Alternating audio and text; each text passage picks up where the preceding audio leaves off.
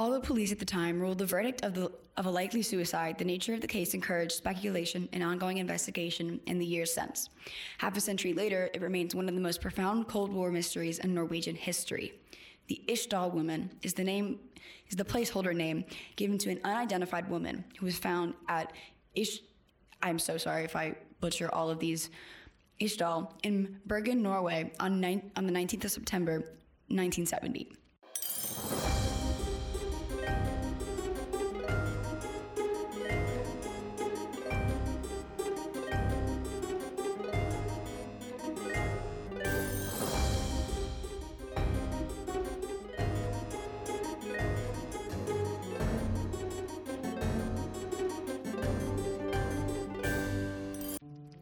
On the afternoon of the 29th of November 1970, a man and his two daughters were hiking in the foothills of the north face of Olcran, in an area known as Isdalen, the Ice Valley or Death Valley.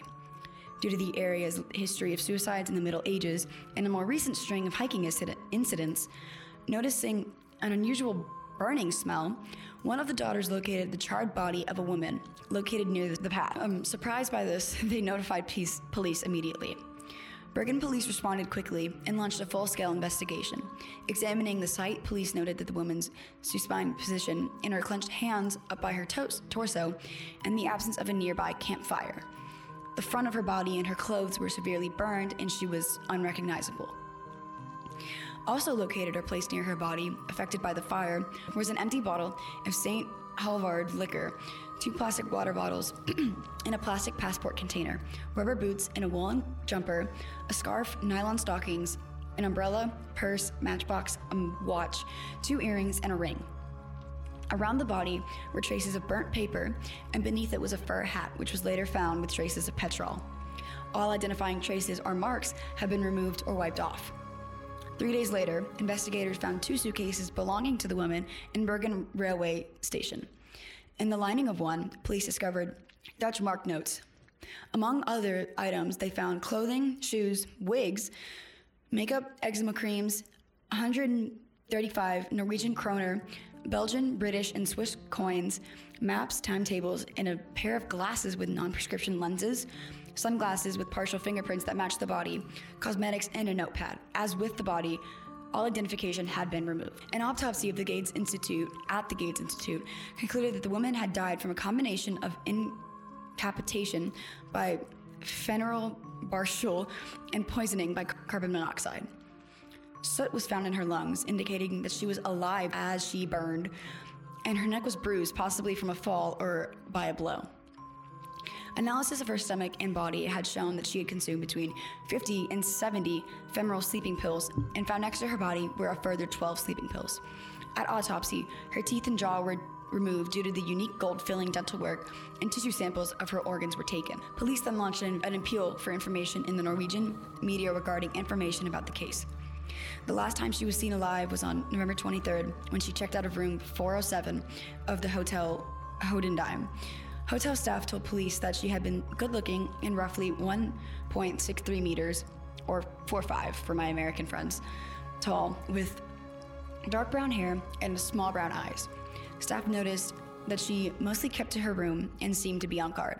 When she checked out, she paid her bill in cash and requested a taxi. Her movements between then and the discovery of her body remain unknown.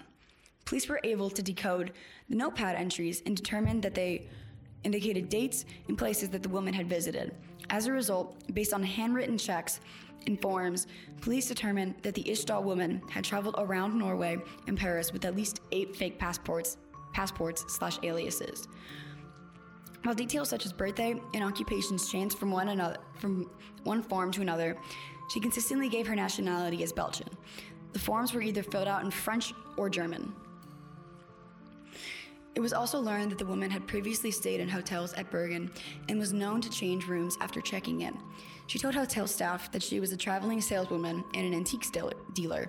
One witness said that she had overheard the woman talking to a man in the Bergen hotel. Others who had met her said that she spoke Flemish and broken English and smelled of garlic. Police who saw her commented that she wore wigs. Composite sketch based on eyewitness accounts and analysis of her body were then circulated throughout the country through Interpol.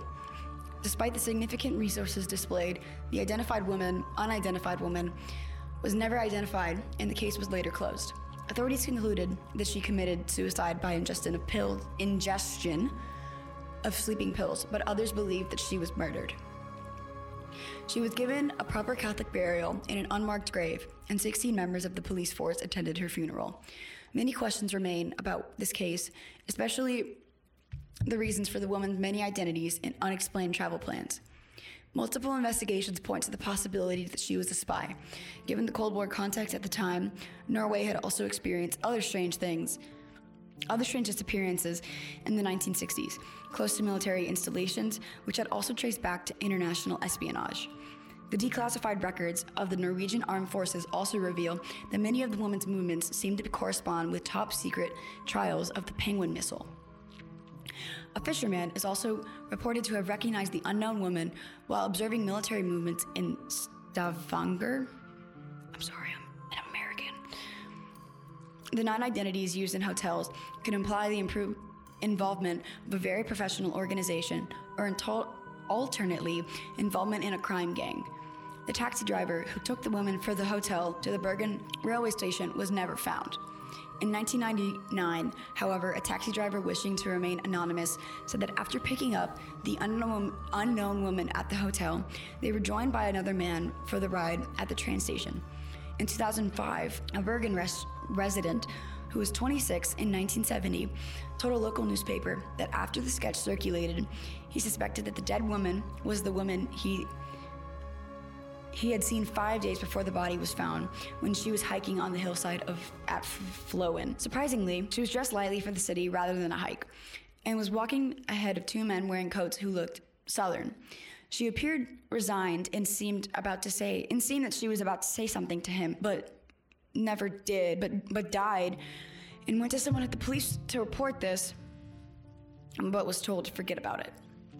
Therefore, neither his name nor his alleged sighting was recorded at the time. In 2016, the case was reopened and NRK commissioned the American artist Steven Missel to create 6 alternative sketches of the Isdal woman, which were known to people who had seen her. In 2017, stable isotope analysis of the woman's teeth indicated that she had been born in about 1930, plus or minus 4 years, in or near Nuremberg, Germany, but had moved to France or the French-German border as a kid. This reinforced later analysis of her handwriting, which suggested that she had been educated in France or neighboring country. Analysis also indicated that she had been to a dentist in either East Asia, Central Europe, Southern Europe, or South America. All information after this is about other people in relation to the case. There was speculation that she was a sex worker, which would explain her strange behaviors in hotels and the fact that she was seen with men that never came forward. I mean, no disrespect to the family or anyone involved in the case. I don't even really know what to say. I might have to put a trigger warning at the beginning of this, so if you can move the clips around, trigger warning, this contains descriptions of suicide and sex, sex working, I guess. I don't know. Bye.